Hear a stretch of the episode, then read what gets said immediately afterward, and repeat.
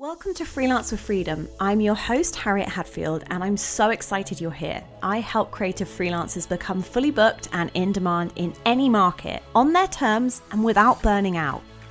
I went from broke makeup artist living in a room I couldn't stand up in, living paycheck to paycheck, to working on the red carpets of LA as a celebrity makeup artist. I also created a six figure business during a global pandemic in less than seven months. After working around the world and on set as a celebrity makeup artist 15 plus year, I was tired. Tired of the hustle culture and an emphasis on being busy. I was tired of the starving artist mentality and buying into the narrative there's only one way to be successful. So I decided to create my own version of success, to break the rules and rewrite my own. And I want to show you how to do the same. If you're a freelance creative and you want to generate consistent income, work with your dream clients, and step into the CEO role in your business, you're in the right place.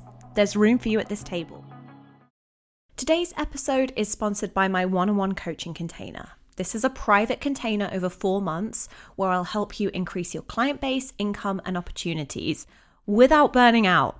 I'll show you how to work less and earn more and step into the CEO role in your creative freelance business. I've helped my one on one clients create their highest cash months to date, launch their own programs, make over six figures and beyond, and create infinitely more freedom inside their business. So you can fill out an application to work with me one on one in the show notes, and I can't wait to support you.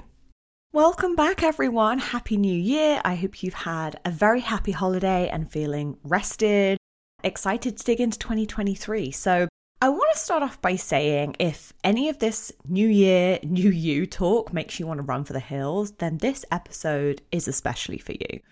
So, I've struggled for years with the narrative that we are expected to magically become our best selves on the 1st of January every year. And I think this narrative can be really damaging. It's like, okay, where we are currently is a terrible place to be and needs fixing ASAP. And I really don't subscribe to that. That being said, I do believe in having goals, and I want to show you my process for goal setting as a self confessed procrastinator and perfectionist that doesn't involve hustle or shame. Let's start by unpacking why January is so problematic for many of us. First of all, the enormous amount of pressure we put on ourselves is perpetuated by a society that tells us we need fixing we need to do better and that we aren't lovable unless we are thinner, richer, more successful, more desirable, etc., etc.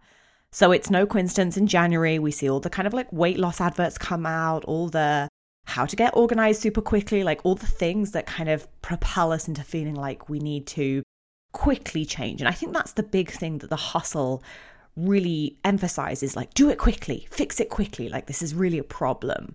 I appreciate that this is old news, but it bears repeating. Until we understand that to change something or create something for any other reason than we want to, it will always be problematic. So let me explain. Your truest desires aren't actually what people have told you you should want. It has to be something you genuinely desire. So, creating a goal from a belief you should want something will always feel like a struggle, and it's not going to be easy to maintain. So you can't should your way to a goal. And yes, I'm doing the air quotes with should. and another way of saying this is you can't shame your way to a goal. So this looks like using self hate and shit talking yourself in an attempt to motivate you to achieve a goal. It's like being the drill sergeant, like, come on, you need to do this now, let's go. It's like that kind of energy. So, for example, you saying, like, come on, Harry, you have to make more money this year, or everyone will think you're a failure, or Harry, you should be showing up more on IG, otherwise you're going to fall behind. So, there's some pressure behind it from the get go when it feels hustly. And I think one of the biggest parts of the puzzle to changing this is getting in touch with your why. And this is something I say to my clients a lot. So many people create goals because they believe they should create them, and they believe achieving those goals will make them more lovable or likable. The reason you create a goal is far more important than the goal itself. Yet so many people get hung up on the achieving part. So they're only willing to give themselves a gold star upon achieving said goal. And your goals are just a direction towards your why. And the process, the journey, is so much more important than the destination. The identity shifts happen while you are working towards your goals, not when the goal is achieved. So if you're not careful, the goalpost will always get wider when there is no time to reflect on how the goal was achieved, no presence in its creation, You merely move on to the next thing to give you a gold star, a rush of dopamine, and the validation you seek in achieving a goal. So don't get me wrong, there's nothing wrong with being hungry, having passion and determination, but the biggest difference lies in what you make the goal mean about you and your worth. So, your worth is not in the achievement of any goal and never will be, but it makes sense when we believe so deeply because society perpetuates that idea. We're consistently told we are only worthy if we're successful. So, this in itself makes sense why so many people find failure intolerable and will do anything to avoid failure, even if it means avoiding succeeding. For a lot of people, the word goal can actually be quite triggering because they see it as something that you either succeed at or you fail at. And the thought of failing is just too unbearable. So I think a lot of people don't set goals for this very reason. The energy is, I'd rather not try because that feels safer. I can't fail if I don't try. And this makes a lot of sense when you equate the failure of achieving a goal with the belief that you are a failure. So you can fail at a lot of things, a lot of times, and it does not mean that you are a failure. Failing at something is different from you being a failure. However, more times than not, and for a lot of creatives in particular, we struggle to separate the two. We become entrenched in the belief that if we fail at something, we are a failure. And with that comes the negative self talk and self loathing. A belief we are bad, wrong, unsuccessful, and ultimately unlovable. It's okay if you need to change the word goal to something else. This is something that I tell my clients to do a lot if it's really heavily triggering. And you can change it to something that feels less loaded for you. So for some of my clients, we don't use the word goal, we call it a direction. So you get to decide what works for you. And until you have the awareness of how traumatizing failure feels to your nervous system, you're going to continue to struggle separating failing at something from being a failure. So, step one is noticing when you automatically marry the two together. So, you have to first notice the narrative you have around failure and what you make it mean about you. So you have to identify every story your brain wants to offer up as proof, as a fact, when actually these are just thoughts, and thoughts are not facts. Our brain will try really hard to tell us that thoughts are indeed facts. Yet when you understand that's not true, everything changes. So, one of the things I help my clients with in the work I do is to familiarize failure so that their nervous system can process the beliefs that they have believed to be true, maybe for the majority of their life, and in order to relearn, there has to be a process of unlearning first. So, to relearn, you have to unlearn. And familiarizing failure helps creators become much more neutral towards setting goals or doing things that previously they may have considered too much of a risk. And one of my core philosophies is taking no risk is a risk. So, to be a creative entrepreneur, which is what I believe we all are deep down, you have to take risks, not just once, but again and again. And another way to say this is that the worst case scenario for most people is something not working out or that they'll fail, when in actuality, the worst case scenario is not knowing what could have been. It's not knowing how truly fantastic something could be. And when failure isn't a problem, you're able to redirect, to pivot, to adjust, and ultimately to problem solve your way to the things you want. So you make what you want inevitable ultimately when you believe failure isn't final and failure doesn't have to mean the end. So let's talk about goals that are someone else's. Because another problem I see when it comes to setting a goal is making sure a goal is genuinely something you want versus something you think you should want, which we spoke about earlier. So, for example, let's say you decide to run a 10K because one of your friends is, and you make that your goal too, but you start training and you realize, you know what? I actually really don't like running. You can either get mad about it and continue hustling towards a goal that maybe was never yours to begin with, hating the process, or you can decide that the training you did do helped you become more active. Maybe it helped you spend more time outdoors. Maybe it made you think about other activities you might love that aren't running. So nothing is lost, nothing bad happened just because the direction changed.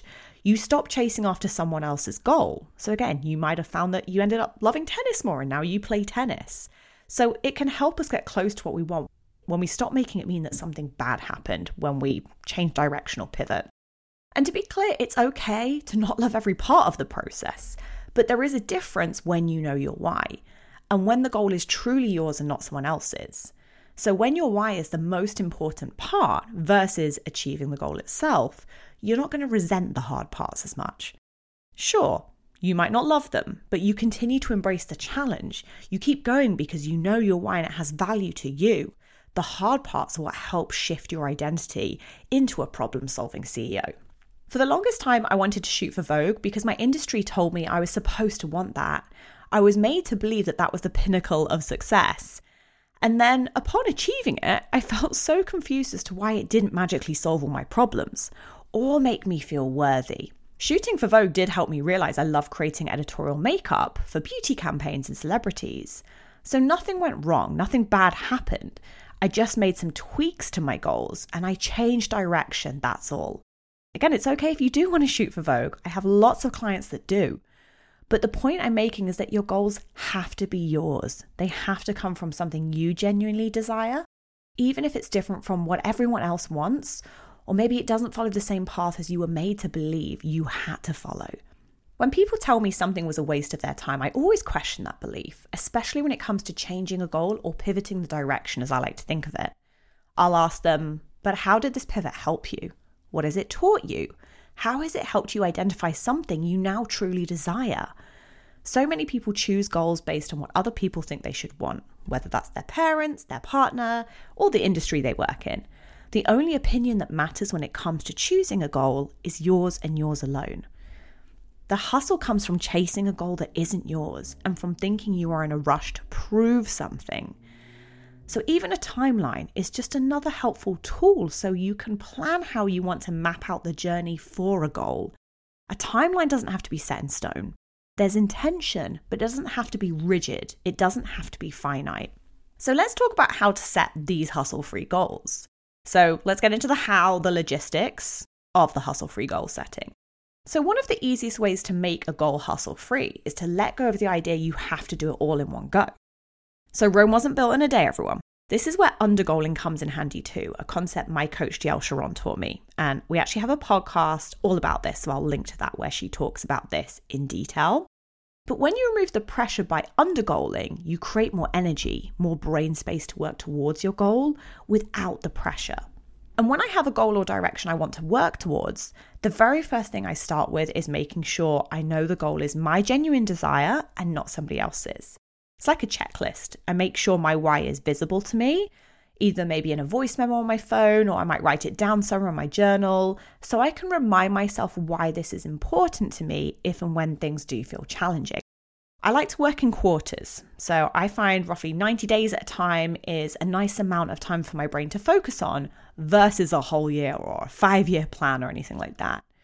So I might loosely know the things I want to do throughout the year, but when it comes to my planning and executing towards a goal, I remind my brain we're just focusing on the next 90 days. My brain can handle 90 days.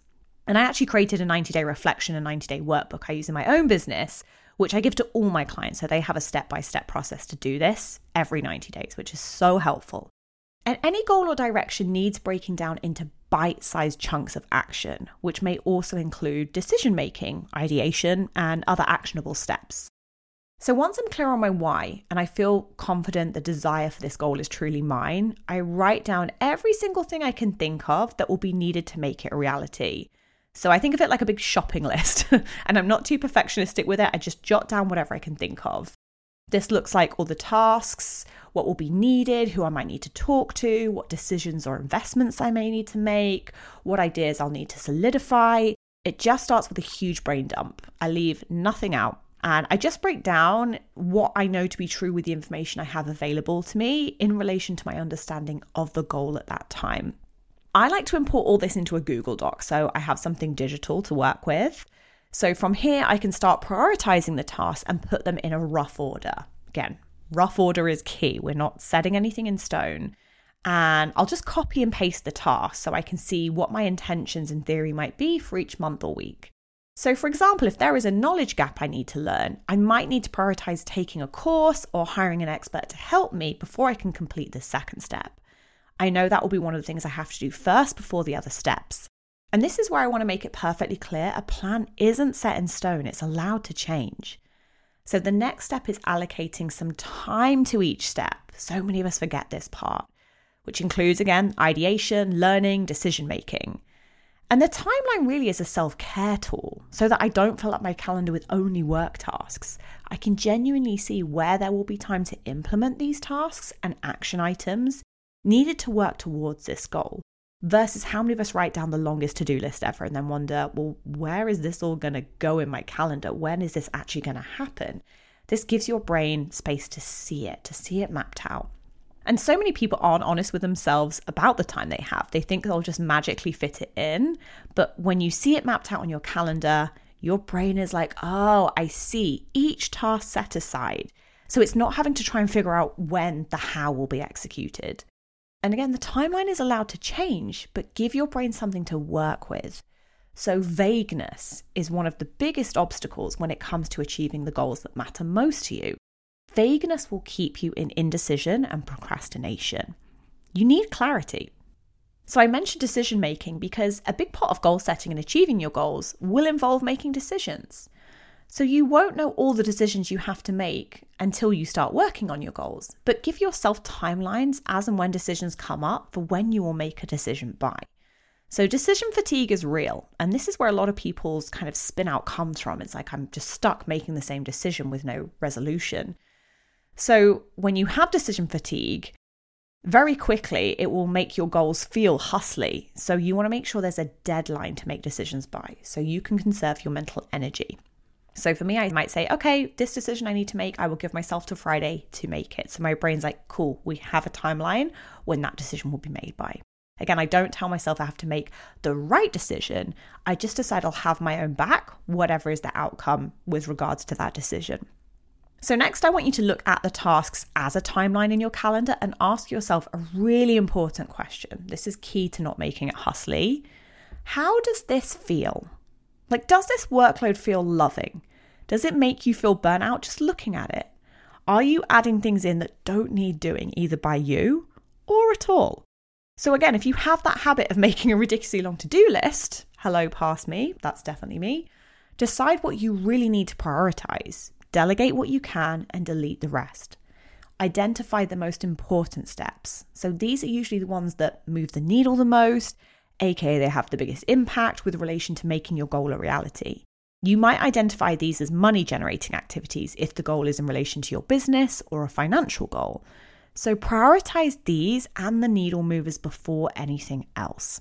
One of the main reasons I like to break a goal down is that it helps me see exactly where I am within the timeline as I work towards it. And I can see if I need to make any tweaks to my plan as I go. A big part of that is I can then celebrate every single step versus getting hung up on the completion.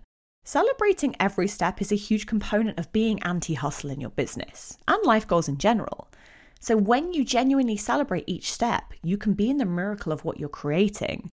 As creators, we don't celebrate enough. Yes, I mean literally, but also emotionally. Like tuning into and being present with the process is an unknown experience if you've always been focused solely on the outcome or the final result.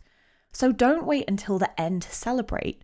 Normalize celebrating every step, and that in itself will help shift the idea you have to hustle your way to your goals. Again, you can't hate your way to achieving a goal. You can't tough love yourself towards a goal. It's not necessary. Who you become as you work towards your goals is the magic most people miss. This is why I want you to take celebrating seriously. I mean it. Like, add time to your plan for the celebrations to celebrate the wins, big and small. Because too often we forget that there are no big wins without the small ones. It all adds up. And I want to talk about being a beginner because another thing we have to contend with when we set goals is making peace with the fact we might have to be a beginner somewhere within that journey. Perfectionists hate being a beginner. And I say that because I'm a recovering perfectionist and I know that making peace with being a beginner was the key to achieving my goals. If you have a goal of posting on social media, but the thought of Instagram terrifies you because you currently don't know how to navigate the app or how to use it to market yourself effectively, you will have to give yourself permission to learn to be a beginner. The resistance you have to being a beginner, whether that's at social media, selling mentorship, being a creative CEO, or anything else for that matter, is the reason why you won't start. It's another reason people procrastinate on their goals.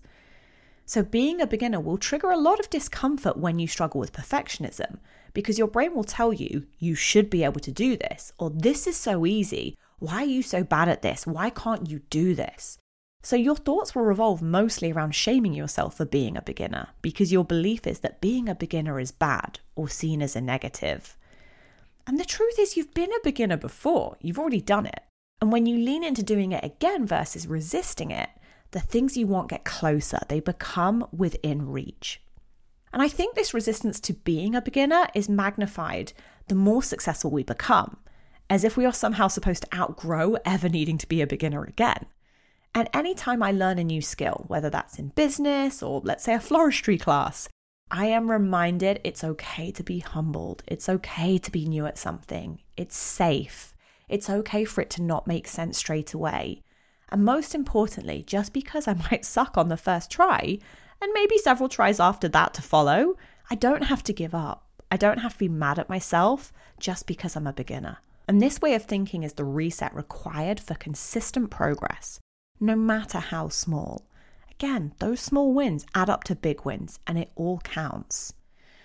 So every time you're ready to throw in the towel, I want you to ask yourself these questions Do I still want this?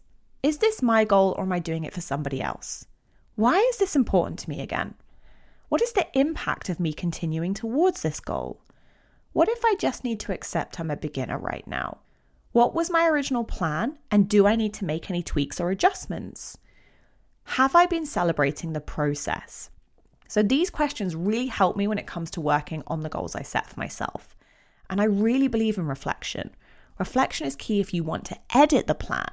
It creates intentionality in your goals versus changing course or making tweaks to avoid doing something you might be avoiding because it feels uncomfortable. And the biggest takeaway I want you to leave here with today is that a goal is just a direction, not a destination. And your worth isn't in achieving the goal, you are already worthy right now. Thank you so much for listening to Freelance with Freedom. I'd love to continue this conversation over on Instagram, so come hang out with me at Freelance with Freedom. You can follow me there for mini trainings that include mindset and strategy to help you step into the CEO role in your business. And if you're interested in taking this work further, head to www.harriethadfield.com to find out more about working together. I'm wishing you an incredible week, and I can't wait to see you in the next one.